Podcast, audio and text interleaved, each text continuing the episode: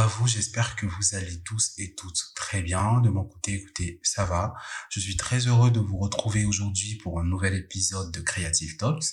Aujourd'hui, nous allons faire le portrait d'un duo de designers et architectes qui ont marqué l'industrie du design et de l'architecture dès les années 40, que ce soit de par leurs influences ou encore de par leur manière de penser les objets et les intérêts. Ils sont sans doute les kings du mid-century design et du design moderne. Ils ont inspiré des centaines de designers à travers le monde.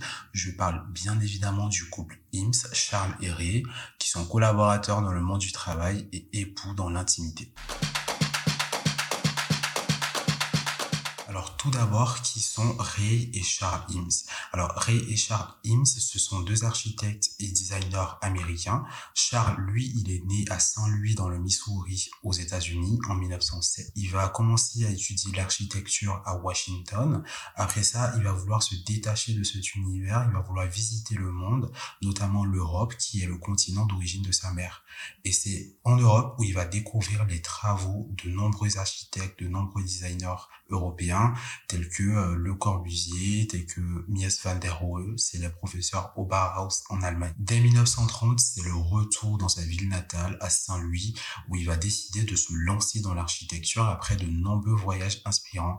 Et il va fonder la plus-value de son studio sur la polyvalence, notamment l'utilisation de la peinture et de l'art de manière générale dans l'architecture. À côté de l'architecture, Charles, il était beaucoup intéressé par le design euh, de manière générale, notamment tout ce qui touche à la création d'objets et de meubles. Et c'est dans ce sens-là qu'en 1941, il va participer à un concours de création euh, de design organique qui était initié par le MoMA de New York.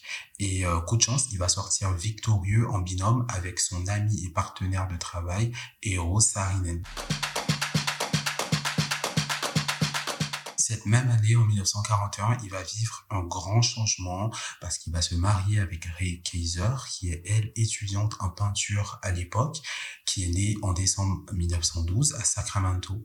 C'était l'une des artistes les plus prometteuses à cette époque-là, mais pourtant très très discrète. Ensemble, ils vont vivre le parfait amour, un amour rempli de passion autour de leur travail, Charles, il intégrait très souvent les travaux de Ray dans ses projets afin de leur donner vie et aussi de les rendre plus beaux. Dès leur installation à LA après leur mariage, ils vont commencer à expérimenter de nouvelles techniques de design, euh, notamment le moulage tridimensionnel du contreplaqué pour créer de nouvelles formes et surtout de nouvelles chaises qui sont à la fois confortables et abordables pour tous.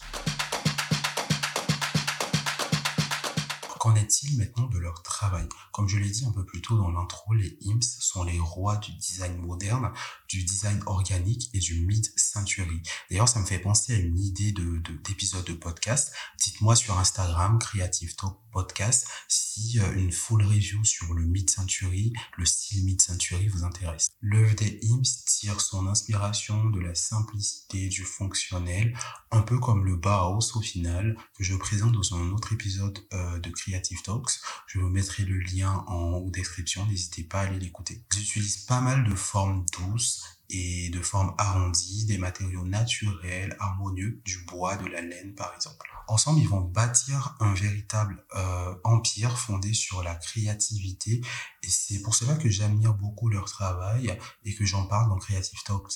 Leur démarche de création était à chaque fois basée sur la créativité, sur la complexité et la beauté de l'expression comment utiliser les objets du quotidien pour créer quelque chose d'extraordinaire? Et ce qui est cool avec ce couple, c'est qu'ils étaient pluridisciplinaires. Ils touchaient littéralement à tout, à tout ce qui touche à la, créativité. Donc, que ce soit le mobilier, l'architecture, le design graphique, les films documentaires, les films publicitaires, même les jouets. Donc, ils étaient très, très, très polyvalents. Si on se focus sur le mobilier, les hymnes sont à l'origine de nombreuses créations populaires, notamment des chaises emblématiques. On a des chaises en moulage de contreplaqué comme la Lounge Chair Woods, communément appelée la LCW, qui a été créée en 1946. On a également des chaises en métal comme la Wire Chair qui, elle, a été créée en 1951. Les IMS utilisaient également le plastique comme pour la Plastic Side Chair qui a été euh, conçue en 1954. Et après, il faut noter que leur création mobilière ne se limitait pas uniquement aux assises. On a également des tables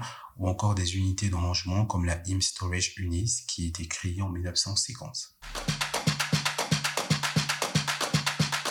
Donc vous l'aurez compris, les IMS sont de véritables piles électriques. Ce sont des designers référents euh, pendant leur époque. C'est très rare que j'aime pratiquement toutes les œuvres d'un designer, et euh, c'est un peu le cas avec eux. Je trouve que leur création communique beaucoup de choses, notamment autour de la créativité et de l'innovation.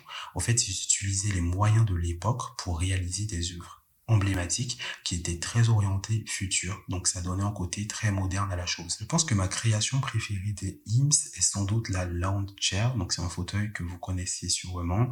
C'est un fauteuil qui a été créé en 1956 il est à la fois euh, élégant et confortable. C'est là toute la différence par rapport aux travaux que faisaient les autres designers à l'époque. On reconnaît les formes harmonieuses et arrondies que les IMS chérissaient tant. Il y a également une technique très maîtrisée, notamment le cintrage du poids du dossier euh, du fauteuil euh, et de l'appui, de, de l'appui-thèse, de l'assise. Donc il y avait vraiment un travail très technique. Euh, cette chaise également, elle va comporter des matériaux naturels qu'ils aimaient également, donc le bois, le cuir, etc. Une autre assise que j'aime beaucoup des, des donc cette fois-ci, elle a été euh, conçue uniquement par Charles, c'est la Lounge Chair Woods qui a été créée en 1945. C'est une chaise qui s'inspire beaucoup du design scandinave. Ce modèle de chaise, euh, tout en bois cintré, très harmonieux et élégant. J'ai déjà eu l'occasion de tester cette chaise en brocante et je peux vous assurer qu'elle est hyper confortable.